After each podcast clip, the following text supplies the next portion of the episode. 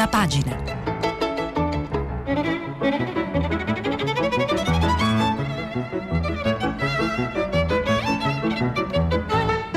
Questa settimana i giornali sono letti e commentati da Alessandro Campi, direttore della rivista di politica.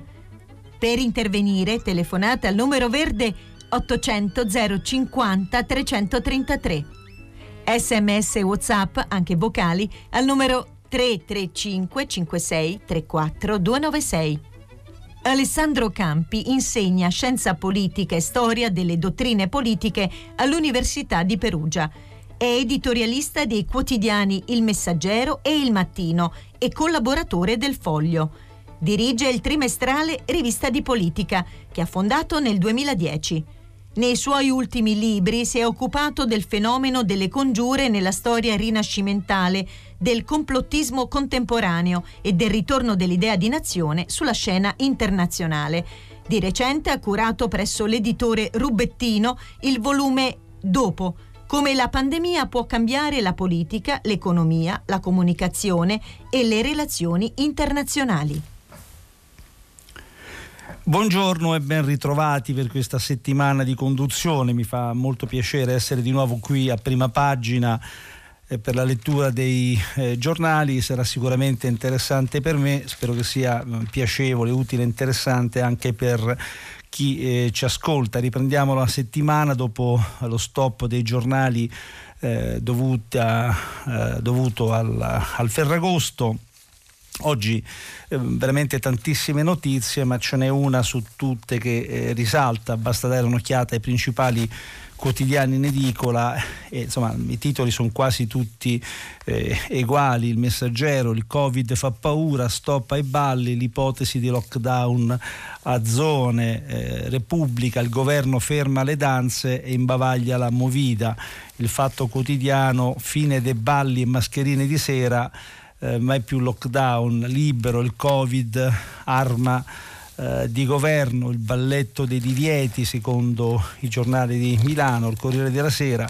il governo chiude le discoteche, una notizia che naturalmente già eh, conoscete, è stata diffusa eh, ieri sera, oggi se ne parla ampiamente. Nella giornata, quella di ieri, che ha fatto registrare un'impennata dei contagi su scala eh, mondiale, con il ritorno dalle ferie eh, dei molti vacanzieri, con molti paesi vicini eh, ai confini italiani dove appunto si registrano contagi eh, crescenti, ma insomma la stessa cosa un po' sta accadendo anche in Italia, si è posto il problema di, diciamo, di un intervento abbastanza deciso eh, come quello che appunto poi alla fine eh, si è preso si è preso uh, ieri. Si riduce tutto ovviamente alla chiusura delle discoteche, ma non è soltanto, soltanto questo. Uh, leggo da Repubblica l'articolo di cronaca di Emanuele Lauria che appunto ci spiega che cosa si è deciso ieri. La risalita dei contagi in Italia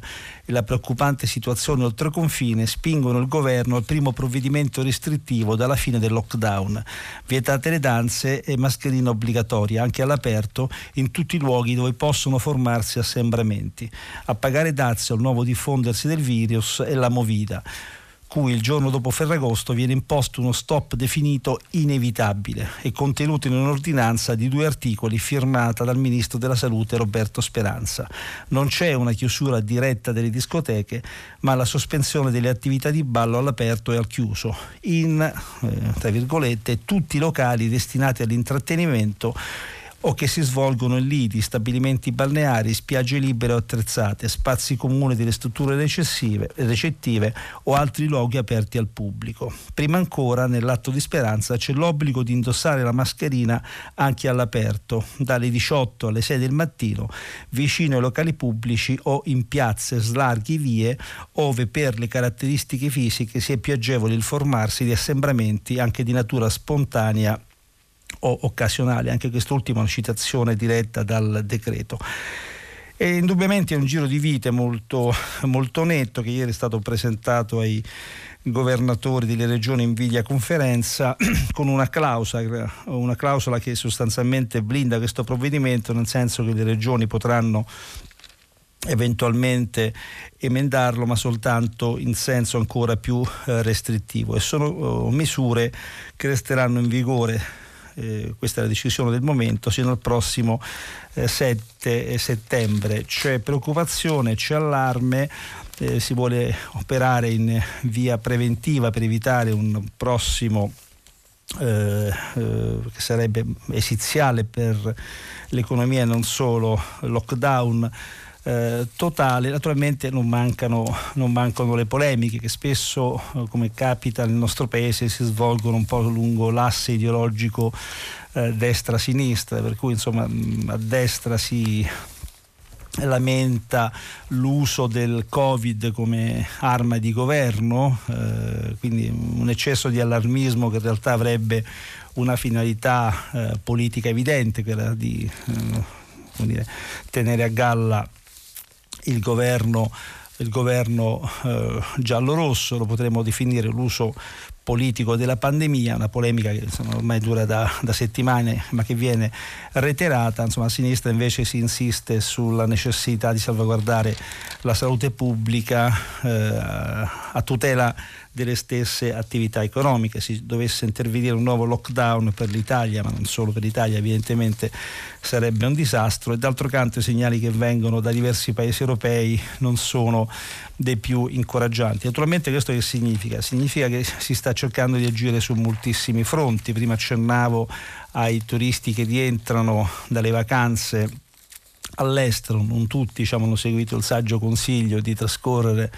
le loro vacanze eh, in, in, in, Italia, Insomma, qualcuno legittimamente ha ritenuto di eh, andare, andare all'estero, però appunto adesso c'è il problema di operare dei controlli soprattutto negli aeroporti e molti quotidiani, appunto Repubblica, ma lo stesso Corriere della Sera, segnalano da questo punto di vista dei, dei problemi, qualcuno scrive addirittura del caos aeroporti, insomma non è facile approntare strutture di emergenza che possano provvedere a controllare attraverso tamponi tutti coloro che, eh, che rientrano, molti si sottraggono a questi controlli con i pericoli che, eh, che ovviamente ne eh, conseguono anche il messaggero parla a pagina 4 c'è un articolo di Mauro Evangelisti del caos di entri dall'estero, tampone in ritardo, bloccati, bloccati a casa per, eh, eh, per, per giorni, sono, sono pagine e pagine dei diversi quotidiani che, come dicevo, al di là dell'interpretazione, poi per la cronaca si somigliano, si somigliano oh, tutti. C'è una emer- piccola emergenza in corso, ci sono legittime preoccupazioni che riguardano però anche il prossimo futuro. Oggi si parla delle eh, discoteche tra l'altro su questo, se può valere la mia personale opinione, eh, comprendo le lamentazioni legittime degli operatori economici, però insomma, ricordiamo che in questo paese si è provveduto ad adottare misure molto stringenti, per esempio per quello che riguarda il mondo dello spettacolo inteso nel senso più generale, insomma, concerti, teatri, sono state imposte grandi eh, limitazioni, eh, le attività culturali, i festival ne hanno risentito, insomma, sembra un po' strano che non si fosse deciso già prima di eh, lasciare chiuse le, le, discoteche, non ci voleva molto per capire che insomma strutturalmente se si va in discoteca eh, mantenere il distanziamento di un metro, insomma, non riesco meccanicamente a capire come come si possa fare. Forse è stato un controsenso non aver operato, operato in, in, precedenza. Poi ovviamente rimane il problema eh, economico molto serio di chi opera in questo settore. Il governo pare che voglia intervenire con eh, dei, dei eh, sostegni, ma insomma io non alzerei troppo il livello, scusate, il livello della polemica su questo su questo fronte. Ripeto, forse bisognava mh, pensarci un, un, un, po' prima. I problemi sono grandi anche in prospettiva, eh, si avvicina all'inizio dell'anno scolastico e anche su questo fronte insomma, c'è, parecchia, c'è parecchia incertezza. Come sapete c'è stato un grande tira e molla nel corso delle ultime settimane, ma anche degli ultimi giorni su come appunto favorire, a che condizioni, eh, in che modo eh, per quanto possibile nella massima sicurezza il rientro dei nostri ragazzi nel, nelle scuole.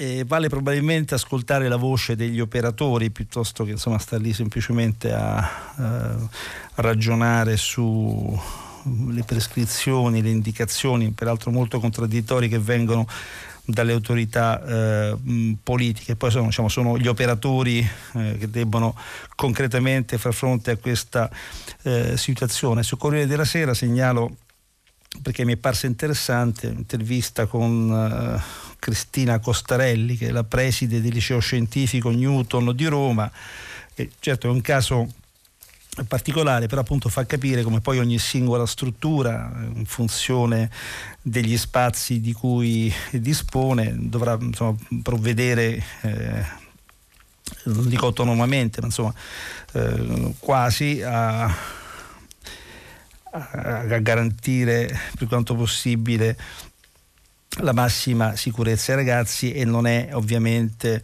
non è ovviamente facile, già si, si, sa che ci saranno ritardi nella consegna eh, dei, dei, dei, banchi, insomma lo stesso decreto ministeriale mh, prevede delle deroghe no? a carico del, insomma, dei dirigenti dei dirigenti eh, scolastici, insomma, mh, nell'intervista alla preside Costarelli si parla appunto dei problemi che da qui a qualche giorno ci si troverà concretamente eh, ad, ad, ad, affrontare. Insomma, non sarà un rientro facile.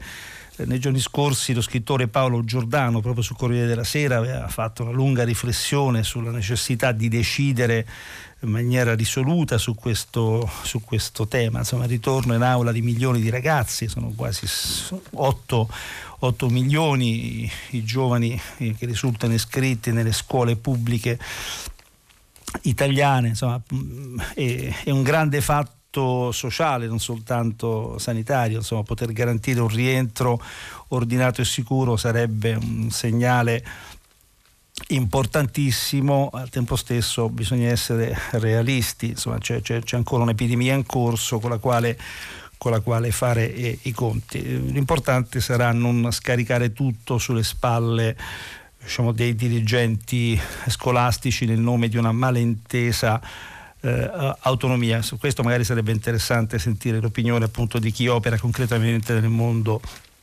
eh, della scuola. Io chiuderei qui con, diciamo, con la sezione dedicata alla pandemia, chiamiamola eufemisticamente eh, così, e mm, comincerei a guardare i giornali anche per i molti altri temi e spunti che eh, suggeriscono, in primis sul versante eh, politico, un tema di cui si è molto discusso in questi giorni è la decisione ferragostana del Movimento 5 Stelle eh, di cambiare le proprie regole interne a lungo giudicate interrogabili, in realtà insomma, bastato poco insomma, per, per, modificarle, d'altro canto le regole esistono anche appunto per poterle, per poterle cambiare, soprattutto le regole della politica, insomma, se è vero che quest'ultima è l'arte del possibile, insomma il fatto che um, si, si cambi opinione anche in maniera drastica, per quello che mi riguarda non è motivo di grande di grande scandalo. Semmai è interessante ragionare sulle conseguenze di questi cambiamenti di mh, prospettiva. Eh, I grillini, secondo Ezio Mauro, su Repubblica scoprono eh, la politica, c'è una eh, lunga riflessione dell'ex direttore del quotidiano romano su quello che potrebbe accadere dopo la decisione sulla piattaforma Rousseau che insomma, ha abolito in un colpo solo il divieto di accordo con, con i partiti e soprattutto il mitico a questo punto soltanto fantomatico vincolo dei due mandati per, eh, per, gli eletti. Tutto è precipitato, come sapete, dopo la decisione della sindaca Raggi di ricandidarsi ancora. A quel punto insomma, è nata una discussione piuttosto frettolosa che ha portato a questa, appunto, a questo, a questa decisione eh, che per molti versi cambia un po' la natura stessa del movimento eh, 5 Stelle. Questo, mh, ripeto, riflette Ezio Mauro che scrive dunque i grillini potranno cercare alleanze. Cade il velo della presunta diversità quello che separava il movimento dai partiti tradizionali considerati un fascio indistinto utile per il ricattiere da rifiutare in blocco e da schernire in un reality show in streaming quando cercavano un dialogo. Certificato il declino nei consensi si è ridimensionato anche il delirio di onnipotenza che sognava un populismo totalitario in grado di governare da solo incontaminato nella sua alterità verità. In questo senso i 5 Stelle prendono semplicemente atto della realtà, anzi il simulacro della diversità viene rimosso in ritardo, perché era già stato abbattuto dalla concretezza dei fatti. Ma un secondo velo, il più importante, attende ancora di cadere davanti alla pubblica opinione è quello della natura ancora non risolta del movimento, della sua identità indefinita, della sua scelta continuamente rinviata su quale parte del paese vuole rappresentare, in quale lettura del mondo si riconosce. Su questo silenzio. Si capisce che Grillo ha scelto da tempo una collocazione nel campo progressista e l'ha assegnata come meta al movimento. L'autorità del fondatore non viene messa in discussione, ma viene interpretata da tutti secondo le convenienze di ognuno, in ordine sparso con il risultato della confusione generale, dell'indeterminatezza costante, dell'identità ballerina dell'ambiguità permanente, come se al movimento mancassero gli strumenti politici per dare un seguito sistematico all'intuizione del eh, leader. Quindi cambiare le regole va bene, il problema è poi eh, considerare tutto questo, dice Mauro, un punto di partenza, non un punto mh, d'arrivo, c'è un problema di identità che si lega poi sostanzialmente alla diciamo, strana alleanza di governo tra Movimento 5 Stelle e Partito Democratico, che cosa potrebbe eventualmente scaturirne in futuro? È soltanto un'alleanza politica come tale per definizione reversibile o è l'inizio di un processo che potrebbe portare alla nascita di un nuovo soggetto politico e quindi anche allo scombussolamento del, degli equilibri che abbiamo sin qui eh, conosciuto, tutto questo naturalmente non è eh, politichese, eh, come simpaticamente eh, scrive qualche radioascoltatore, ha a che fare con il futuro del nostro, del nostro paese, come insomma, si definiranno gli equilibri di potere, come si ridefiniranno le forze politiche, che poi fino a prova contraria sono quelle che ci governano, quindi non è un problema soltanto delle forze politiche, evidentemente è anche un nostro problema. Come cambierà il Movimento 5 Stelle, ma anche evidentemente come cambierà il Partito Democratico, chiaramente sono uh, appunto due soggetti eh, in, in, via di ride, ridefinizione dal punto di vista progettuale, dal punto di vista della uh, strategia. Su questo secondo versante appunto il PD può essere interessante leggere l'intervista che questa mattina ospita la stampa di Torino diretta da Massimo uh, Giannini, un intervento di Nicola Zingaretti che cerca appunto di chiarire eh, quale è il senso di questa, di questa, alleanza che secondo alcuni rischia di essere penalizzante per il Partito Democratico. Quindi diciamo, il segretario si è sentito un dovere intervenire per spiegare che le cose non stanno esattamente così, che insomma, il PD è in qualche modo l'azionista politicamente forte di questa maggioranza, non si limita a subire, vuole anche dire, a, a, agire e eh, indicare indicare eh, la strada, l'intervento è, è, è molto lungo, ehm, devo dire mm, programmaticamente non mi è parso um, particolarmente originale, si limita un po' a ragionare sul, sulla contingenza politica, però insomma ci sono delle indicazioni eh, abbastanza interessanti. Dice Zingaretti che insomma, qui non c'è soltanto in ballo la tenuta del governo, ma quella del, della nazione, c'è una lunga transizione in corso, c'è soprattutto una partita economica molto difficile. In questo intervento Zingaretti per esempio ritorna sulla questione del, del MES, eh, se l'obiettivo come lui dice è costruire una nuova sanità, sono mesi che se ne discute Ehm, per realizzare questo progetto è assolutamente necessario attivare il MES che lui considera una linea di finanziamento molto più vantaggiosa rispetto alla ricerca di risorse sul mercato eh, e, senza, e senza condizioni, quindi ogni giorno sprecato su questo versante è imperdonabile, come sapete su questo punto c'è stata molta discussione, molta polemica tra i due alleati di governo, evidentemente questo è anche un modo per cioè, far sentire la voce del Partito eh, Democratico. Eh, c'è anche un'interessante apertura al mondo delle imprese, al mondo delle professioni, soprattutto con un occhio puntato verso il nord, non bisogna assolutamente essere penalizzanti nei confronti di questi comparti, di questi eh, settori, anche qui una discussione che va avanti da un po' di tempo, ricorderete tempo, qualche giorno fa eh, un intervento del sindaco di Bergamo Gori che appunto invitava il Partito Democratico a guardare con più attenzione al, al nord industriale, al nord eh, produttivo. Insomma, questo intervento di Zingaretti sembra tenere conto esattamente di questi, eh, di questi eh, suggerimenti. Il che non toglie ovviamente che mh, mm, ci siano poi dei dubbi su quello che il, il PD vuole realmente fare. Eh, chi l'esprime questa mattina in maniera abbastanza abbastanza puntuta è Aldo Cazzullo sul Corriere della Sera, il suo editoriale eh, è un interrogativo, ma il PD ha le idee chiare?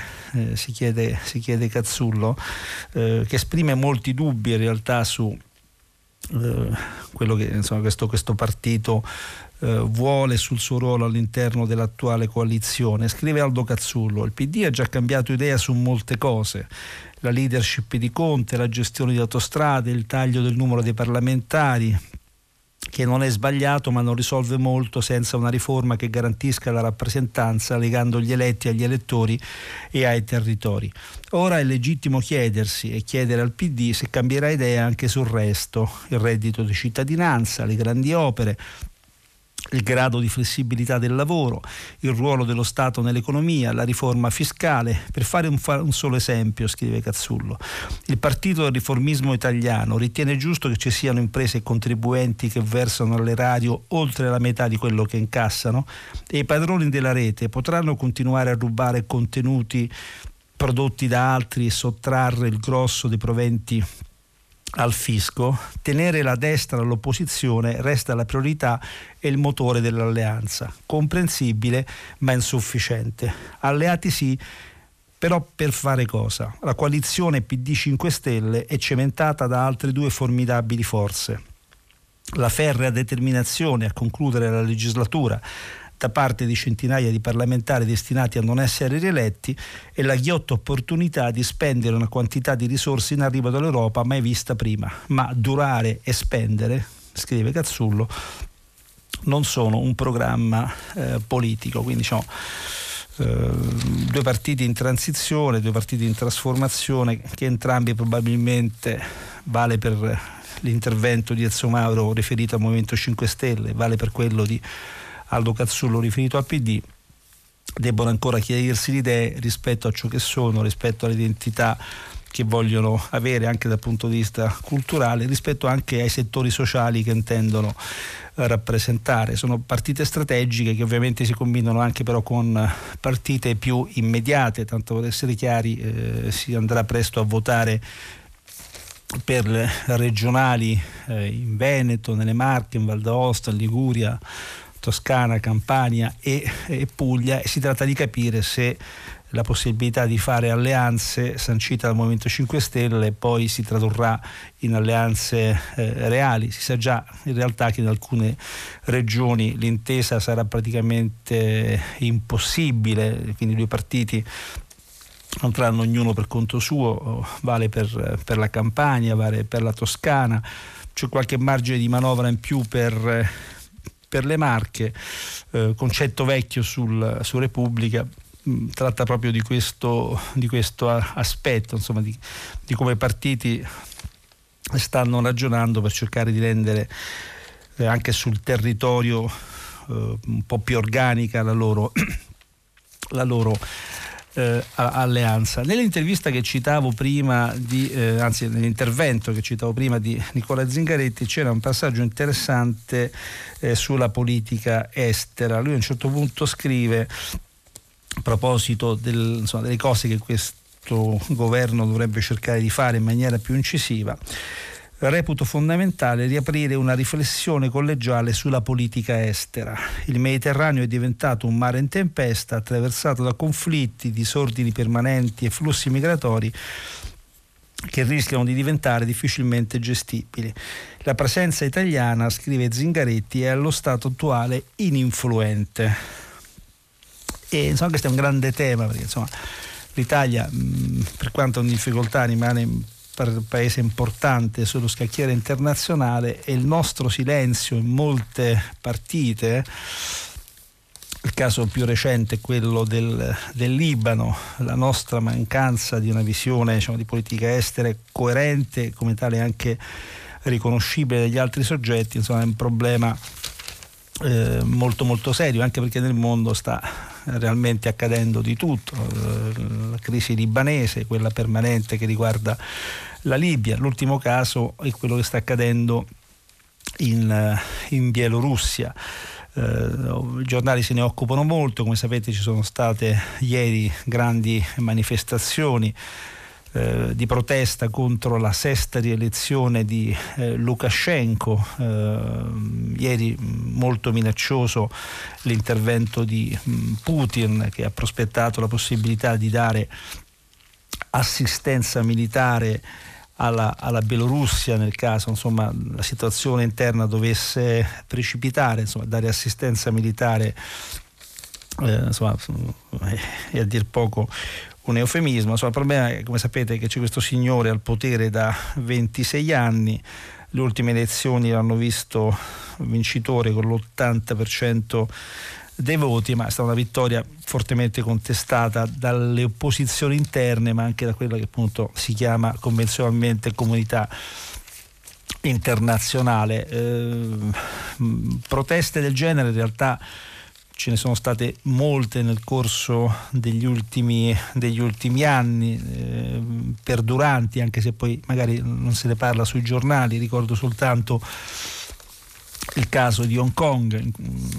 in quella situazione diciamo, lo spettro dell'assistenza militare eh, cosiddetta non viene dalla, dalla, Russia, viene ovviamente eh, dalla, dalla, Cina. Eh, il problema è l'Italia che cosa ha da dire su queste, su queste vicende, qual è la nostra posizione, se non riusciamo a farci sentire eh, o meglio ancora abbiamo una posizione che non sia nel segno dell'attendismo o, o peggio ancora di una pericolosa ambiguità, insomma tutto possiamo permetterci meno che di esprimere diciamo, vicinanza anche se eh, soltanto titolo informale con eh, dittatori e eh, regimi repressivi della più varia natura, quindi insomma, l'invito di Zingaretti cade molto opportuno, ma forse converrebbe essere un po' più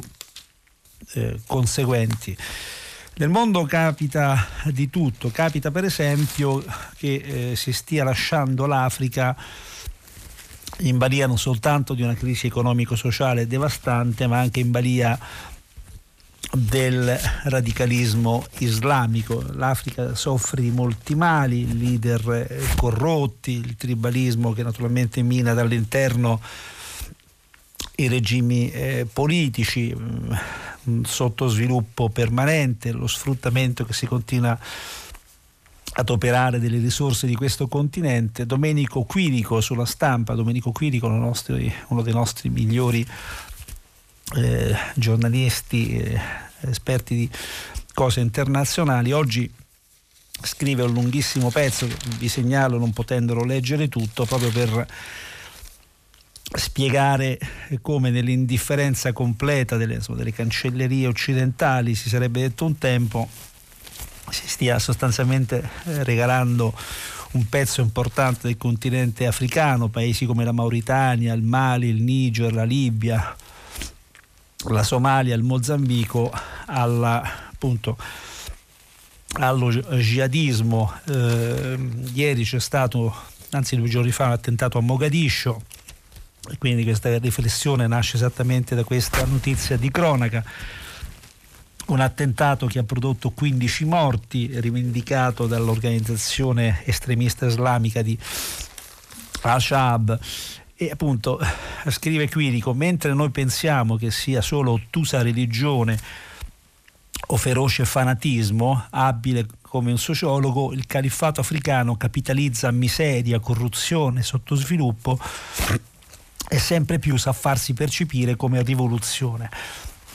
Pensiamo che sia un medievale residuo per pastori e nomadi analfabeti la sua classe sociale di reclutamento nell'Africa dell'Ovest è invece rappresentata scusate, dai commercianti. In Africa il jihad non ha atteso il denaro saudita e per reclutare non ha bisogno dell'indottrinamento salafita. Si plasma secondo i luoghi, indossa i vestiti delle tribù, sillaba ancestrali culture. Quindi una strategia di penetrazione molto chiuta, molto abile sfruttando soprattutto eh, la miseria, la corruzione e il sottosviluppo, la rete jihadista si sta infiltrando nel continente africano e eh, appunto rischiamo di consegnare questi paesi ad una strategia nel segno della, della, della violenza. Quindi l'idea che forse bisognerebbe intervenire in maniera più, più risoluta prima che eh, tutto precipiti. Eh, ogni tanto dovremmo occuparci di più di politica in, internazionale. Eh, una piccola digressione, scusate stamattina la voce mi sta un po' oh, tradendo, una piccola digressione che in parte ci, eh, ci riguarda. Sotto gli occhi il foglio diretto da Claudio Cerasa. Il foglio del lunedì contiene sempre degli ampi eh, reportage di approfondimento. Quello di oggi, eh, firmato da Simonetta eh, Sciandivasci, si intitola Stregati dalla voce, è molto interessante un po' perché riguarda anche noi, eh, intendo coloro che fanno radio, un po' perché eh, come dire, intercetta un cambiamento interessante nelle preferenze dei, dei lettori, anche questo in qualche modo un effetto del un effetto indiretto del, della pandemia, che cosa è successo? Insomma, eh, chiusi in casa abbiamo un po' anche rimodulato le nostre abitudini e abbiamo scoperto che ascoltare la radio è piacevole, interessante, eh, distensivo. Eh, durante la fase 2 del lockdown, secondo i dati raccolti dal tavolo editori radio, l'ascolto della radio è aumentato di settimana in settimana in modo costante, fino a stabilizzarsi sul rialzo del 20% e robusta parte dovuto al ritorno degli italiani in macchina, confermando così che l'autoradio è ancora una piattaforma fondamentale per il pubblico radiofonico. In quella percentuale, nella sua curva continuamente crescente, si deve anche leggere, secondo il presidente del tavolo di Tori Radio Marco Rossignoli una precisa eredità del lockdown durante il quale moltissimi hanno o sperimentato nuove forme di ascolto o scoperto quelle più eh, tradizionali. Naturalmente nell'articolo si parla molto anche dell'offerta radiofonica di Radio eh, 3. È un fenomeno interessante perché in qualche modo indica anche una diciamo, piccola trasformazione nelle abitudini di quelli che un tempo erano i lettori dei giornali o gli utenti eh, televisivi. La radio è più, più pacata, come dire, induce maggiormente al dialogo e alla riflessione se si vogliono capire le cose più che magari sorbirsi l'ennesimo talk show dove da diciamo, opposti schieramenti ci si limita semplicemente a darsene diciamo, metaforicamente di santa ragione, molto meglio ascoltare un programma radiofonico, se ne traggono sicuramente, sicuramente eh, più spunti. Un'altra digressione prima di tornare un po' alla politica sono i dieci anni della morte di eh, Francesco Cossiga, una figura che ha avuto un ruolo a dir poco fondamentale nella storia politica italiana eh, cosiddetta della prima Repubblica, una figura anche molto eh, controversa anche a livello popolare, Cossiga si era ritagliato diciamo, un, un, profilo popolare con le sue eh, sortite che gli erano anche un po' valse la nomea di, di essere diciamo, un, tantinello, un tantinello matto fuori e fuori dalle righe. Insomma, in realtà Cossiga è stato un attore chiave in momenti chiave della storia politica italiana dagli anni del terrorismo anche agli anni in cui si è consumata la, appunto, il passaggio traumatico dalla prima alla cosiddetta seconda repubblica, che aveva capito per tempo quelli che erano insomma, i processi degenerativi della politica italiana, della partitocrazia italiana, ne era diventato un critico inflessibile, eh, diciamo che non è stato eh, capito in certe sue esternazioni, no? è rimasto f- famoso il suo messaggio alle Camere, eh, addirittura erano 80 pagine, praticamente un vero e proprio saggio eh, più, che un, più, che un, messaggio di, di indirizzo in cui però appunto la necessità di una riforma profonda del sistema per evitare che tutto si sfasciasse era molto, era molto chiara e all'epoca insomma, questo, queste, queste, indicazioni non furono prese molto, uh, molto, sul serio. Una figura sulla quale nell'occasione del decennale vale quindi la pena tornare a riflettere per metterla quantomeno in prospettiva storica, visti anche poi insomma, gli incarichi importantissimi che ha rivestito. Questa mattina sul Corriere della Sera c'è un'intervista a sua figlia Anna Maria Cossiga che sì, insomma, mm, si intrattiene sugli aspetti anche legati alla, alla personalità, è pur sempre la, la, figlia che parla del padre, insomma, ci sono anche spunti interessanti dal punto di vista, dal punto di vista politico, si parla appunto dei rapporti eh,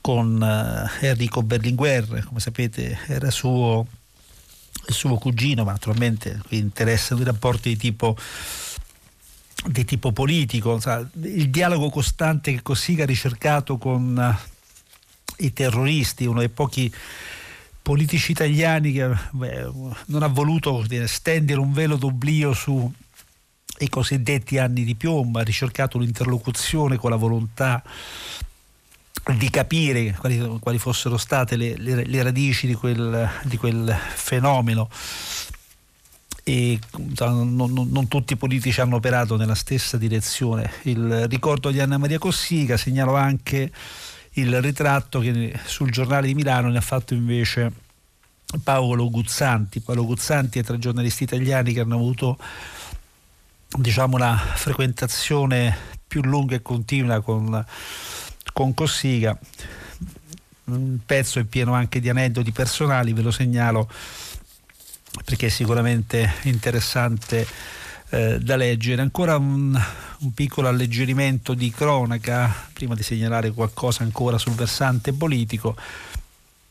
Dal Corriere della Sera eh, un articolo a firma di Virginia Piccolillo eh, in cui si parla di che cosa? Di una sentenza della Cassazione sull'assegno di mantenimento ai, ai figli. Eh, tutti voi ricorderete questo f- film francese del 2001, Tanghino, è un giovane che non voleva lasciare la, la famiglia e appunto pretendeva di essere mantenuto dai suoi dai suoi genitori, questo è il film, eh, poi ci sono stati degli episodi di cronaca che hanno portato a, a questa decisione eh, della, della, Cassazione che appunto ritiene che sull'assegno di mantenimento non ci sia alcun, alcun obbligo.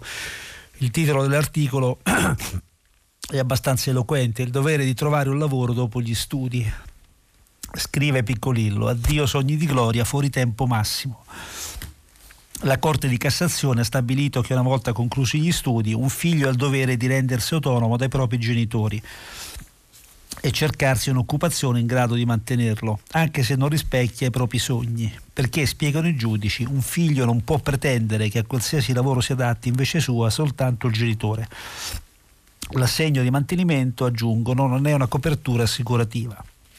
e spessa e spetta al ragazzo dimostrare che ne ha ancora bisogno o perché sta facendo di tutto per trovare lavoro o perché dimostra ad esempio con il merito nello studio che ne ha ancora bisogno. Mm, chiaramente lo spunto di cronaca è utile per dire che se è un dovere trovare un lavoro dopo gli studi, trovare un lavoro dopo gli studi in realtà poi non è per niente facile, quindi insomma c'è una grande questione giovanile, come sapete, nel nostro paese che si lega proprio alla difficoltà di ehm, realizzare diciamo, i propri eh, sogni o percorsi professionali a causa di un mercato del lavoro particolarmente asfittico e particolarmente penalizzante insomma, per, per, per, i giovani, per i giovani eh, soprattutto. Ed è per questo che ho voluto segnalarvi questo articolo. Sempre sul piano delle riflessioni generali, eh, mentre ci stiamo avvicinando alla conclusione, segnalo sul messaggero un articolo di Francesco Grillo, un editoriale sul, dal titolo L'assenza di leadership e la voglia di cambiare. Che questo è un grande tema, si parla spesso nel nostro paese del fatto che manchi una classe dirigente all'altezza, però diciamo, rischia di essere una lamentazione un po' patetica, in realtà le classi dirigenti non è che si costruiscano nello spazio di un mattino, il problema casomai è capire quali siano i canali di formazione dei gruppi dirigenti, sono processi sempre molto lunghi. L'articolo giustamente segnala questo, insomma la classe dirigente si forma attraverso, nel caso dell'Italia, quelli che erano i, diciamo, i partiti politici cosiddetti di massa, si forma attraverso le grandi scuole di specializzazione, eh, si forma attraverso l'università, insomma è tutto un meccanismo che nel nostro paese se non è saltato è entrato in crisi, questo spiega perché siamo nella situazione attuale, ma spiega anche perché ricreare una classe dirigente all'altezza non sia per niente facile, è un processo molto lungo. Il problema è metterci mano quanto prima eh, possibile. Segnalo, visto che siamo in conclusione, senza poterlo leggere, il punto che ogni lunedì fa Ilvo Diamanti sulla politica italiana, quest'oggi si sofferma sulla crisi eh, di consensi della Lega di Matteo eh, Salvini. È interessante la sua tesi, cioè che nella trasformazione della Lega da partito del nord a partito nazionale, la Lega abbia appunto perso il suo riferimento territoriale, quello che era il suo grande punto di forza. È interessante questo sondaggio secondo cui Salvini oggi è più come dire, eh, ha un gradimento maggiore nell'Italia centrale che non nel nord, che era lo storico territorio di insediamento della, della Lega. Partendo da questo, appunto, poi eh, Diamanti riflette anche sulle altre cause che spiegano la crisi di questo partito. Magari ci torneremo più avanti, finisce qui la lettura dei giornali, mi scuso per la voce, ma spero che possa andare meglio dopo. C'è adesso una breve pausa pubblicitaria, ci sentiamo dopo per le vostre domande. Grazie e a fra poco. Alessandro Campi, direttore della rivista di politica, ha terminato la lettura dei giornali di oggi. Per intervenire chiamate il numero verde 800 050 333. Sms e WhatsApp, anche vocali, al numero 335 56 34 296. Si apre adesso il filo diretto di prima pagina. Per intervenire e porre domanda ad Alessandro Campi, direttore della rivista di politica, chiamate il numero verde 800 050 333. Sms e WhatsApp anche vocali al numero 335 56 34 296. La trasmissione si può ascoltare, riascoltare e scaricare in podcast sul sito di Radio 3 e sull'applicazione Rai Play Radio. Bene, cominciamo il filo diretto con gli ascoltatori. Vi chiedo ancora scusa per no, le piccole interruzioni durante la lettura dei giornali, ma questa mattina l'aria condizionata mi ha tirato un brutto, un brutto scherzo che in parte ancora um, continua un po' di raucedine, quindi vi chiedo di essere comprensivi. Eh, stiamo pubblicando i vostri messaggi sul, sul, sito, naturalmente tutti, per quanto possibile ne leggerò eh, qualcuno, lo commenterò insieme a voi. Immagino ci sia già qualcuno pronto in collegamento. Sì, sì. Chi è? Sono, sono Giorgio da, da, Bari. Signor Giorgio, eh, buongiorno, salve. Buongiorno. A proposito della chiusura delle eh, discoteche e delle proteste dei eh, gestori, mm, vorrei dire che eh, il settore, secondo me, andava già regolarizzato da tempo perché non è possibile, cioè non è concepibile che debbano chiudere alle 5 del mattino, seppure inquinando acusticamente tutto il vicinato. Io parlo da Bari ma spesso sto a Castellaneta Marina e la, c'è una discoteca a 100 metri da dove eh, risiedo lì.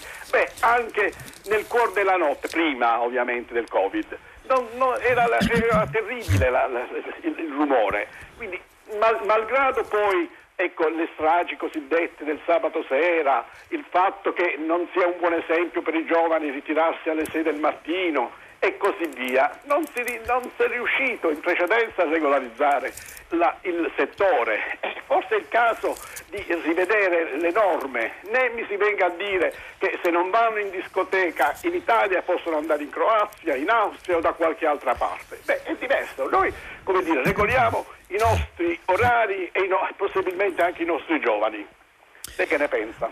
Ma guardi, io mh, mm, per prima l'ho toccata piano perché naturalmente non, non, è il caso su questi temi di alimentare troppe polemiche, però so, prendo spunto dalla sua telefonata per esprimermi in maniera un po' uh, più chiara.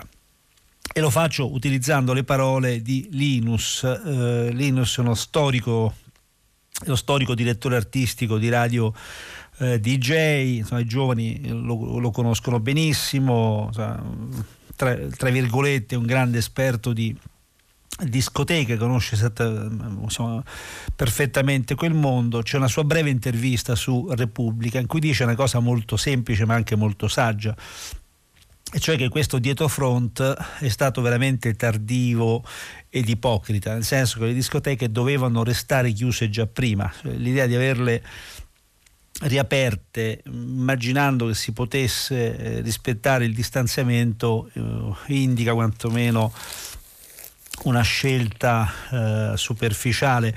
Lei parlava dell'inquinamento acustico, ma mi rendo conto che è un problema anche quello, eh, specialmente per chi abita in prossimità di un locale da ballo, appunto, o meglio ancora di una discoteca, così come c'è la vexata questione delle stragi del sabato sera eh, qui però adesso il problema è diverso, e riguarda i rischi di, di, contagio, riguarda la pandemia, riguarda la diffusione del, del virus. Ripeto, eh, siamo stati molto rigidi con tutte le attività culturali, eh, concerti, eh, teatri, cinema, non si capisce veramente secondo quale razio si fosse data la possibilità alle discoteche di restare aperte, sapendo che nelle discoteche è diciamo, fisiologicamente impossibile mantenere qualunque, qualunque, distanziamento. Alla fine ci si è accorti del problema, lo si è diciamo, risolto in maniera, in maniera, drastica, ovviamente ci saranno, già ci sono molte, molte polemiche, ma mia, il mio convincimento è che sia un provvedimento persino, persino troppo tardivo. Poi i gestori ovviamente daranno daranno battaglia, diranno che non è giusto, ma insomma credo che in realtà si tratti un provvedimento semplicemente sul filo del buonsenso. Pronto? Sì, pronto. Buongiorno a lei, salve, con chi parlo? Chiamo Francesco, sono da Pisa. Buongiorno a lei, salve. Eh, dunque, io sono costernato, ma immagino tanti altri come me, di fronte a questo nuovo provvedimento.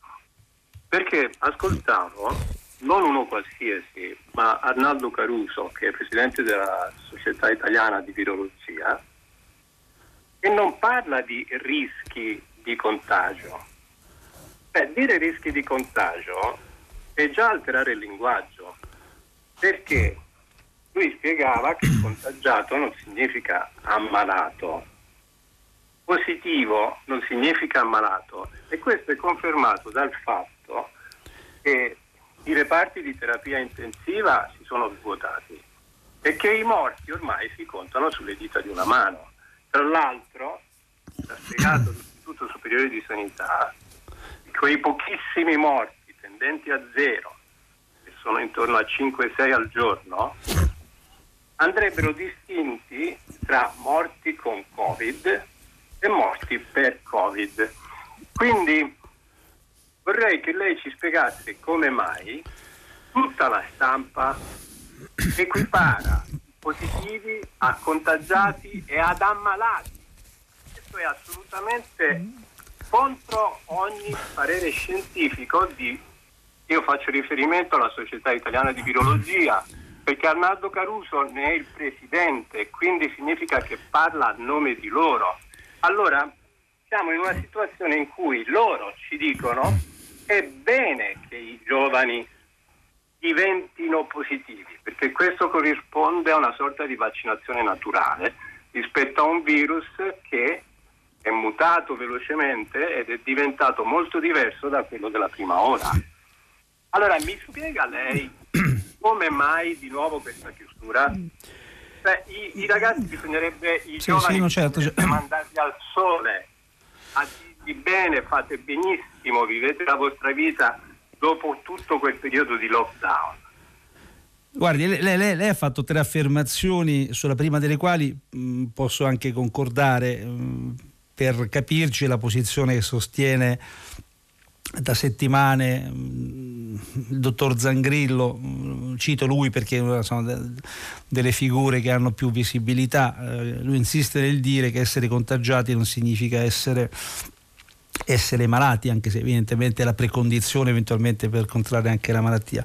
Sulle altre due affermazioni, cioè che, mm, che lei imputa, se ho capito bene, ad Arnaldo eh, Caruso, e cioè che bisognerebbe favorire il contagio tra i giovani in modo che possano immunizzarsi. Eh, insomma, io non, non, non so se mm, questa sia un'affermazione che sia stata fatta esattamente, esattamente in questa, in questa forma, quindi insomma, forse ci vorrebbe un po' un po' più di, di, prudenza. Detto questo, io non mi nascondo per niente che ci possa essere anche un uso strumentale del, diciamo, de, della pandemia in corso, un uso politico come qualcuno eh, dice e quindi un certo allarmismo sia anche funzionale sostanzialmente a che cosa? Insomma, a mantenere eh, stabili i, i, i, governi, peraltro ovviamente la cosa non riguarda soltanto uh, l'Italia, a creare dire, una condizione di, di paura diffusa all'interno della quale si possono persino poi insinuare provvedimenti che attentano alle nostre libertà fondamentali. Non è una cosa che si dice da oggi, no, si dice da, da parecchi giorni, eh, da parecchie settimane eh, bisogna forse mh, mm, dire, evitare di buttarla in questo caso sì in, in, eh, in politica. I dati mh, mm, dal, d'altro canto dicono che comunque il livello dei contagi sta crescendo molto eh, nei diversi paesi eh, europei, da questo punto di vista l'Italia sembra un po' eh, essere in controtendenza, ma forse misù motivo di più per cercare di essere prudenti e per agire mh, preventivamente. E quindi insomma mh, le misure che sono state adottate mh, potranno apparire, come dire, tra virgolette, liberticide.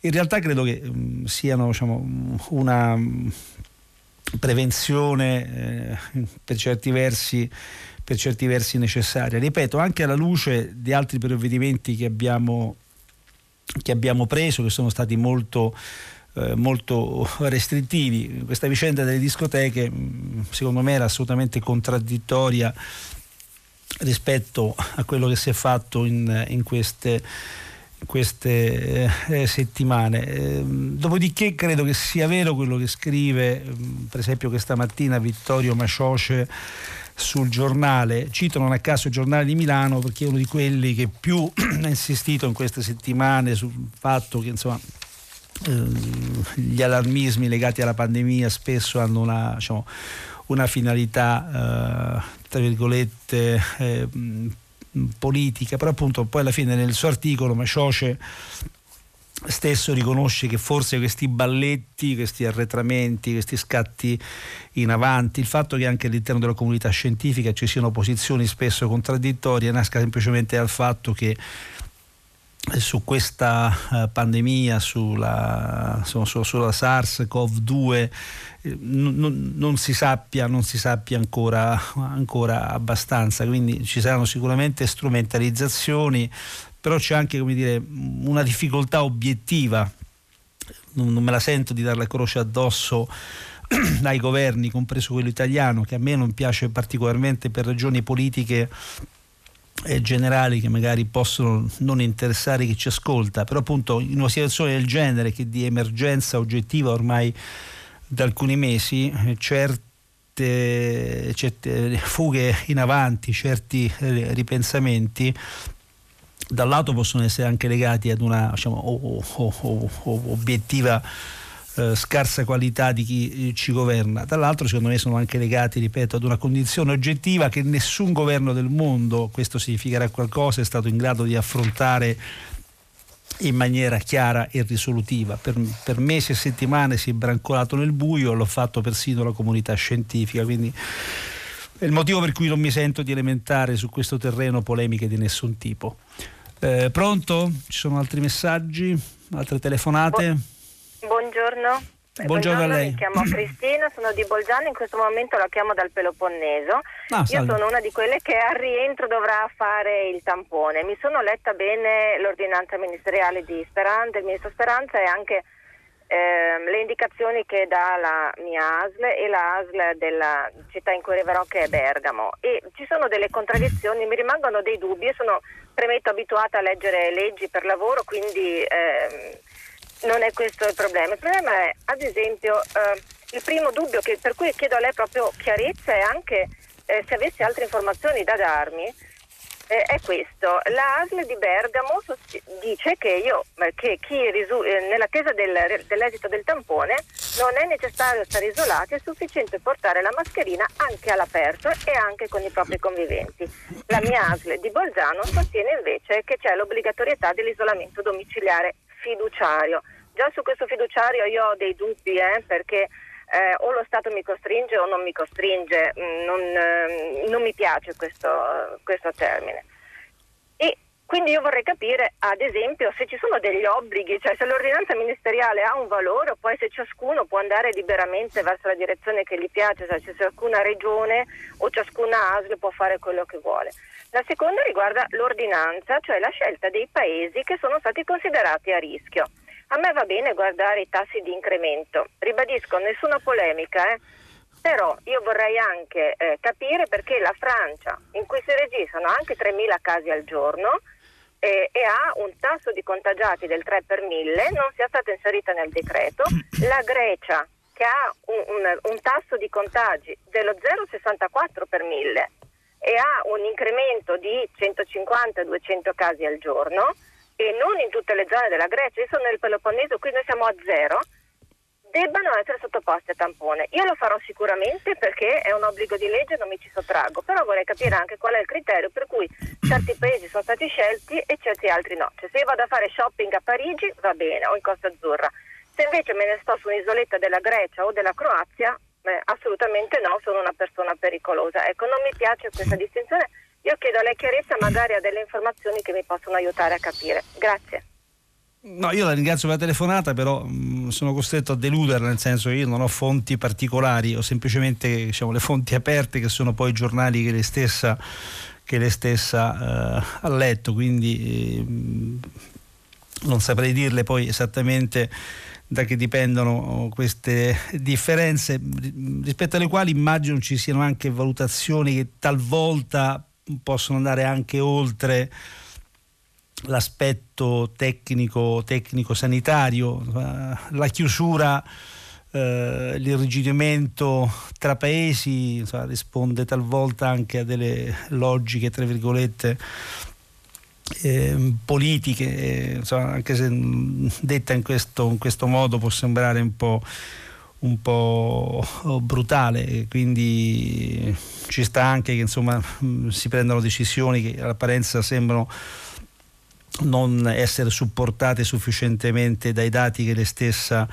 che lei stessa eh, citava. Questa situazione di caos complessivo credo che rientri nel quadro che prima stavo cercando di delineare.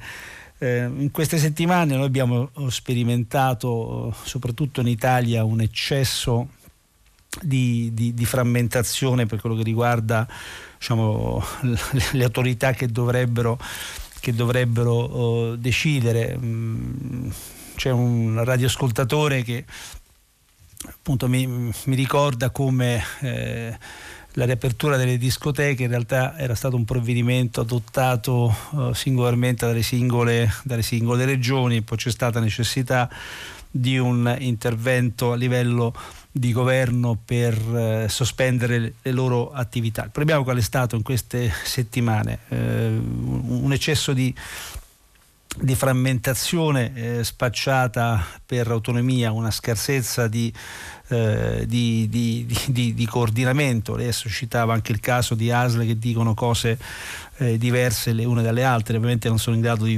verificare la sua affermazione, immagino che sia assolutamente assolutamente eh, fondata. Mai come in questi casi l'unità di indirizzo diventa assolutamente, assolutamente eh, fondamentale. Dopodiché appunto eh, dire, la pandemia è per definizione qualcosa che dire, cambia di intensità nel corso, nel corso, del tempo, quindi c'è anche bisogno diciamo, di, di inseguire i dati epidemiologici, di decidere eh, spesso azzardando su una situazione che oggi è già diversa da quella, da quella, da quella di ieri. Da questo punto di vista forse anche da parte dei cittadini ci vorrebbe diciamo, maggiore senso maggiore senso della responsabilità. Qui non è in corso una partita cittadini eh, versus eh, classe, classe, politica, è un problema che riguarda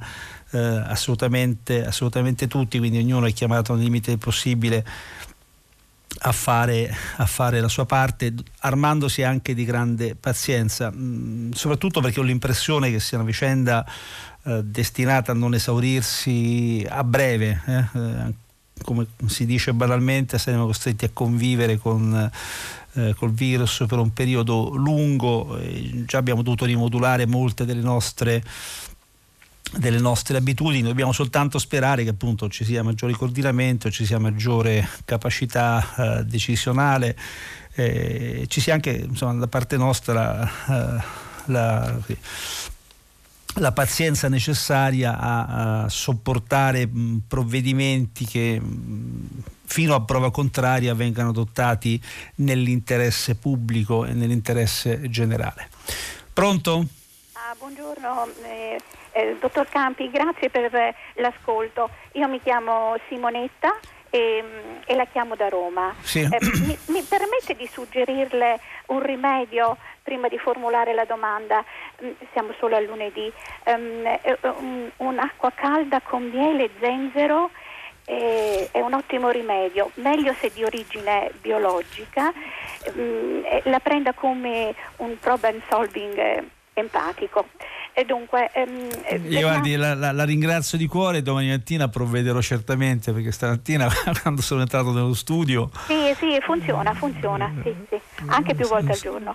Beh, ehm, grazie. Ah, dunque, ehm, la, mia, la, mia, domanda è questa, ehm, siamo eh, eh, alla vigilia delle, mh, mm, del referendum riguardo alla mm, riduzione del numero dei senatori e, ehm, e, dei deputati. Io le confesso, forse dovrei essere più informata, ma non lo sono purtroppo, mi mancano tante conoscenze e quindi ehm, forse tutto è legato alla nostra legge elettorale. Quindi prima di andare al referendum vorrei avere ehm, un po' più di mh, mm, eh, informazione per ehm, agire più consapevolmente. Eh, ehm, in ambito europeo, per esempio, eh, come, mh, mm, come, mh, mm, qual è il numero eh, rispetto forse alla popolazione, il numero totale dei senatori, dei deputati e se questo questo, questo, numero può incidere eh, sulla, sull'efficienza, sull'efficacia di un lavoro di un paese. Ecco. Grazie. Prego, eh, guardi, rispondo eh, richiamando dati che sono apparsi molte volte nel corso degli ultimi giorni sui, sui giornali, spesso appunto si è, si è spiegato come tutto sommato l'Italia sia con qualche leggero scostamento nella media degli altri, degli altri paesi. Eh, però appunto il problema non, non, è tanto questo, non è soltanto un problema diciamo, banalmente numerico, la funzionalità di un, di un, diciamo, di un Parlamento è legata a molti altri eh, fattori, per esempio le, le, regole interne che un, un'assemblea legislativa si dà. In Italia si parla spesso, per esempio, della riforma, se ne parla da anni, dei regolamenti parlamentari, perché poi il lavoro parlamentare è molto condizionato appunto dalle regole, dalle regole interne che possono risultare eh, farraginose e quindi incidere negativamente sulla qualità del lavoro parlamentare e questo appunto non c'entra niente eh, col numero. Per quanto riguarda poi la questione specifica cui chiaramente si parlerà moltissimo da qui al, al referendum, ma insomma la discussione è molto, è molto, aperta. Il taglio dei parlamentari, come molti hanno diciamo, evidenziato, non è che sia di per sé un, un, un, tabù, anzi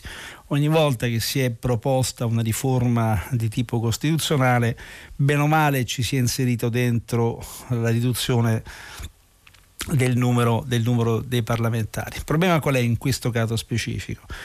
Eh, innanzitutto la motivazione con cui si, pro, si vuole procedere insomma, attraverso il referendum, in realtà la legge è stata già votata al, al, taglio, al taglio, dei parlamentari. Qui una motivazione, come si dice mh, solitamente, di stampo fondamentalmente demagogico, populista, legato al tema serio ma mh, diventato eh, tema di propaganda becera in Italia dei cosiddetti costi della, della politica. Bisogna risparmiare eh, mandare dire, ai, ai, cittadini un, un, un, segnale di ravvedimento da parte della classe politica e eh, si pensa di farlo in questa maniera molto semplice, molto diretta, che peraltro insomma, eh, si, si, si, vende anche molto bene dal punto di vista della, diciamo, della, della retorica e della propaganda. Mandiamo a casa un po' di parlamentari, ma questo basterà dire, a migliorare la qualità della nostra democrazia. Quindi innanzitutto l'argomento che viene utilizzato non è francamente dei migliori. Il secondo punto, che è stato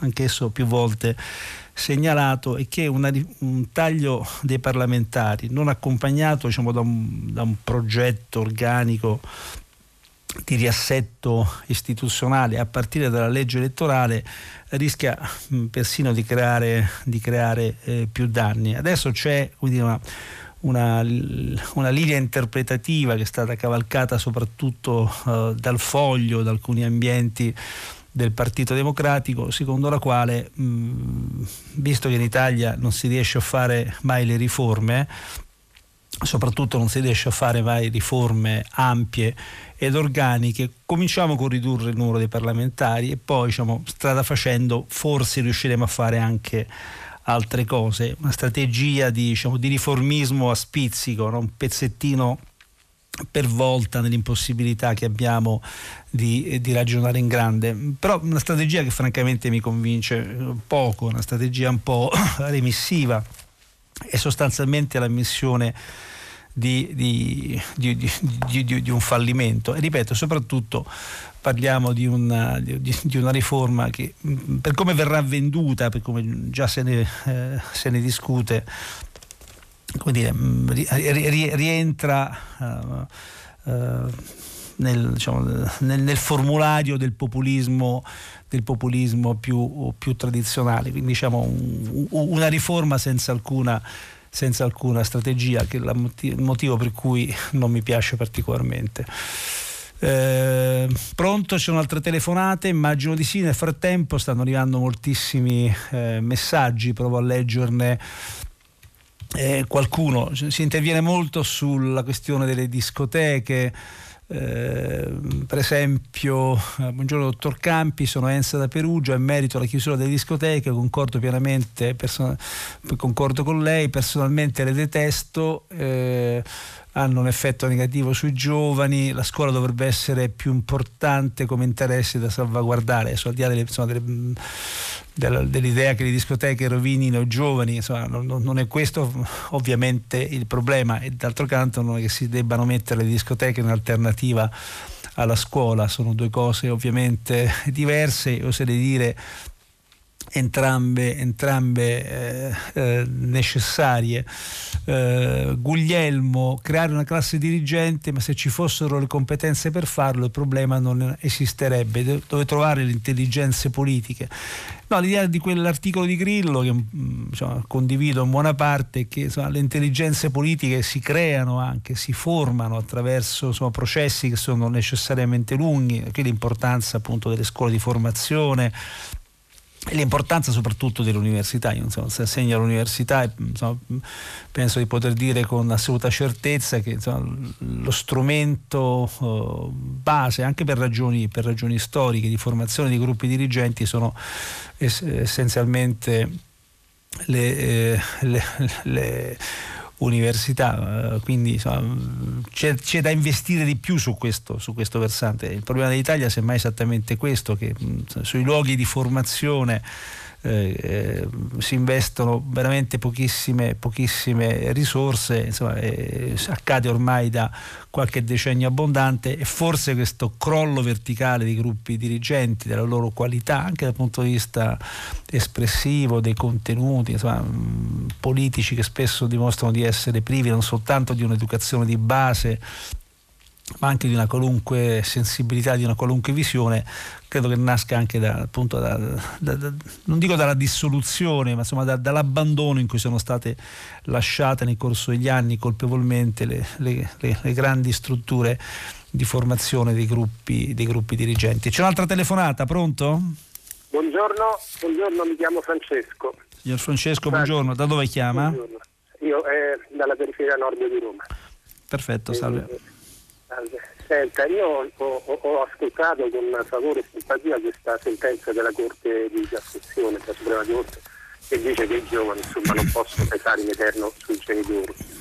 E questo è giusto. D'altra parte, come ha osservato lei, eh, di questi tempi, anche per ragazzi di buona volontà, non è che sia proprio facilissimo trovare un lavoro, anche a causa eh, del deserto produttivo, della distruzione della manifattura che si è realizzata a causa della globalizzazione.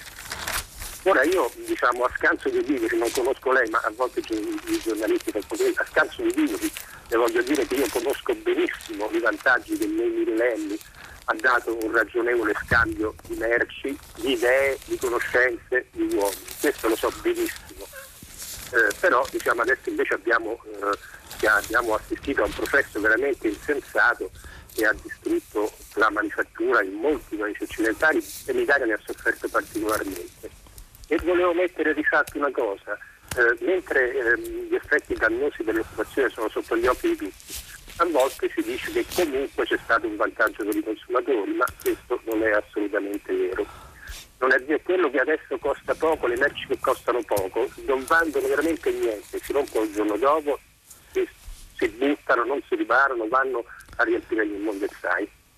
E questo d'altra parte non poteva essere diversamente perché una cosa di cui purtroppo un po' colpevolmente si parla poco è che il costo della manodopera sul prezzo di fabbrica degli oggetti costa, eh, influisce veramente poco, al di sotto del 10%.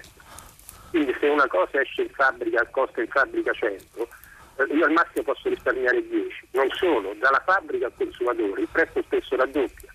Quindi quando io vado a comprare un oggetto al massimo potrei avere un vantaggio del 5% avendo, avendo azzerato il costo della manodopera e io per un 5% mi devo trovare un paese desolato, senza più fabbriche, con i giovani disperati, insomma proprio non, non, il gioco non vale la candela.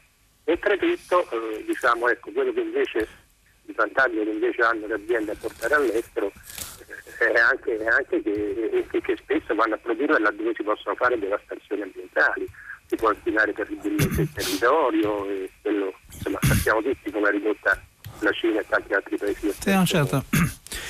No, ma, sì, no, no, no, ma fatto benissimo, mi tocca un tema molto interessante, come è cambiata diciamo, la geografia del, dell'industria, il modo stesso di produrre sotto l'impatto della globalizzazione, però appunto mh, le, volendo legare questo tema a, a, quello da cui siamo partiti, cioè le difficoltà che hanno i giovani a inserirsi nel mondo del lavoro, insomma, nel caso d'Italia non c'è soltanto un problema mh, legato alla desertificazione industriale, chiamiamola così, anche insomma, eh, se, se forse può sembrare un'espressione esagerata ed eccessiva. Mm, c'è anche un problema legato al fatto che eh, il nostro paese ha, ha perso, spero possa ancora recuperare, l'aggancio con diciamo, le, le, le, nuove frontiere eh, de, dell'economia, pensi soltanto insomma, alle opportunità lavorative, professionali connesse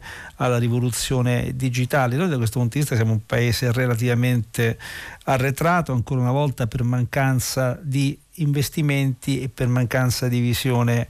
Eh, di visione eh, strategica, quindi insomma, forse i nostri giovani avrebbero potuto avere più occasioni di quante effettivamente non ne abbiano se insomma, non, non, fossimo rimasti al palo in tutti, in tutti eh, questi anni, insomma, nel cosiddetto terziario avanzato. Al, a, pensi al, al mezzogiorno, eh, insomma, eh, adesso si parla molto di come collocare le risorse che ci arriveranno dal, dal, dall'Europa. Io mi auguro che appunto nel, nei programmi, nei progetti di investimento che verranno fatti, soprattutto quelli relativi al sud eh, il tema delle, delle, infrastrutture, non soltanto quelle materiali, quindi non parliamo soltanto di, di strade, anche di quelle immateriali e più in generale il problema dell'innovazione tecnologica. Insomma, è apparso di recente un, uno studio del Censis da cui si evince chiaramente che un paese mh,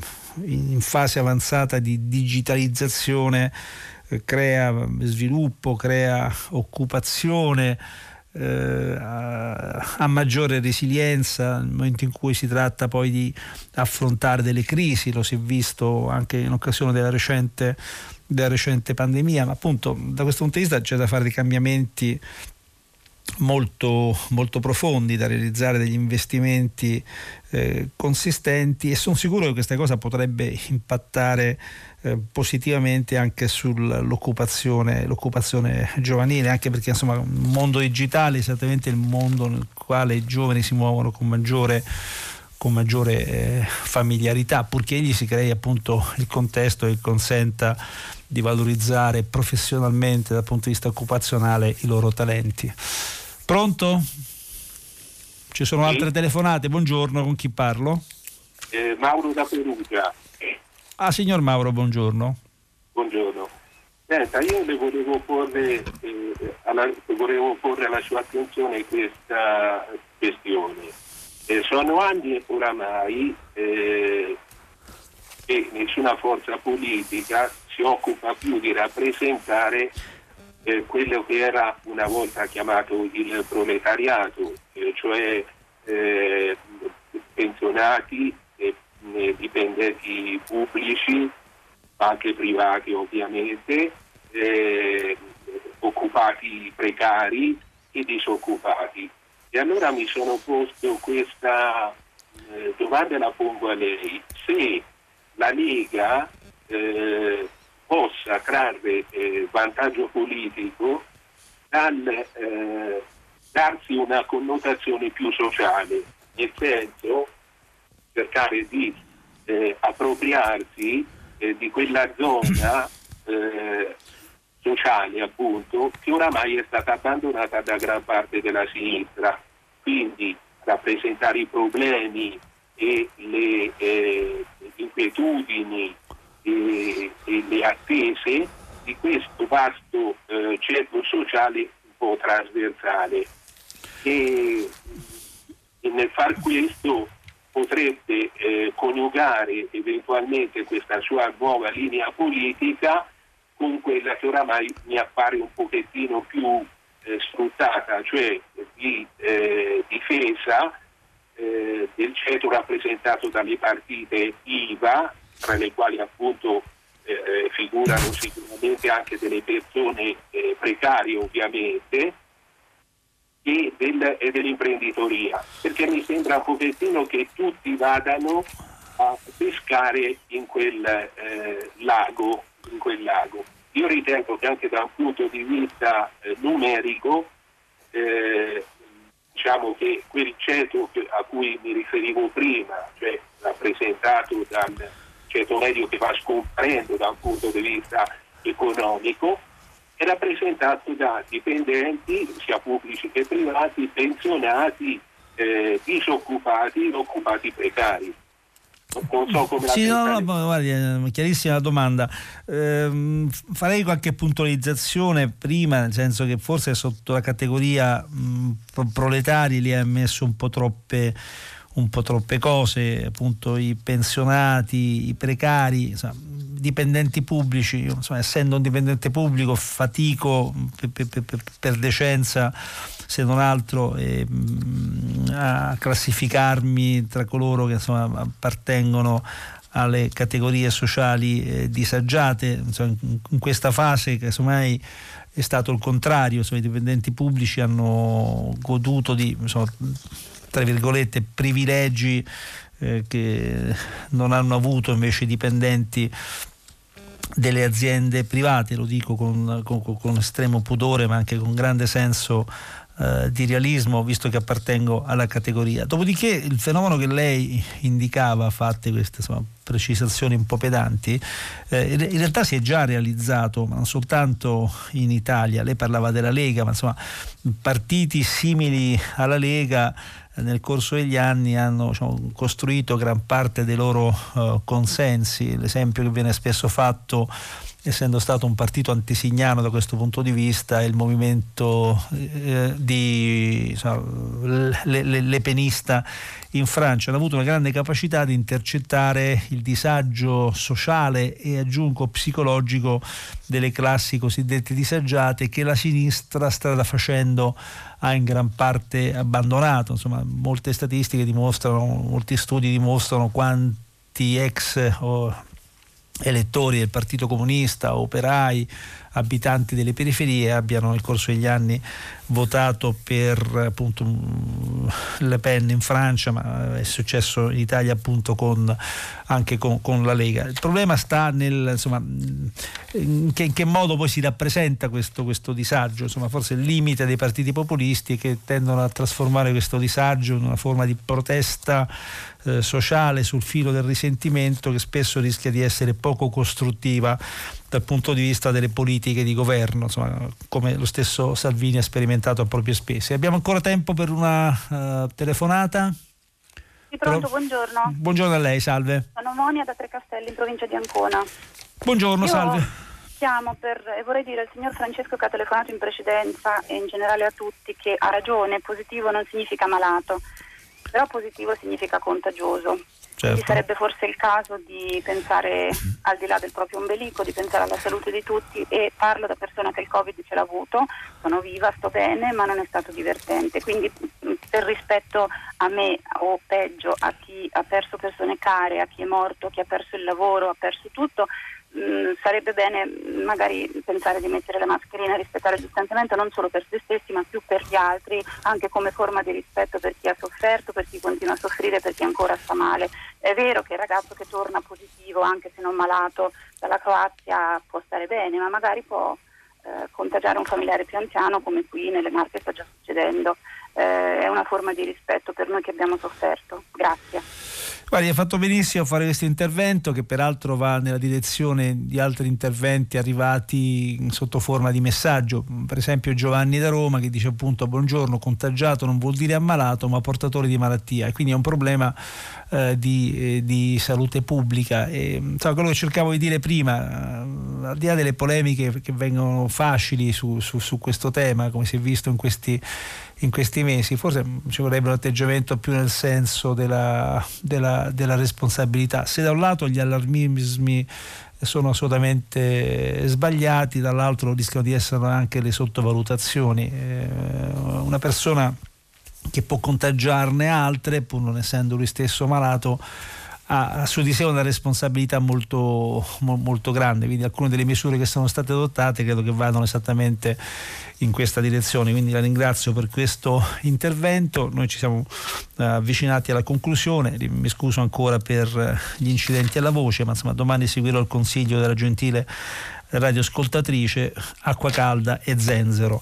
io mi fermo qui, dopo il giornale radio Marzia Coronati conduce pagina 3. A seguire poi ci saranno le novità musicali di primo movimento e alle 10 come sempre tutta la città ne parla che come sapete approfondirà uno dei temi che sono stati posti dai vostri ascoltatori durante prima pagina. Potete riascoltarci sul sito di Radio 3. Io vi saluto, vi ringrazio e ci sentiamo domani. Buona giornata.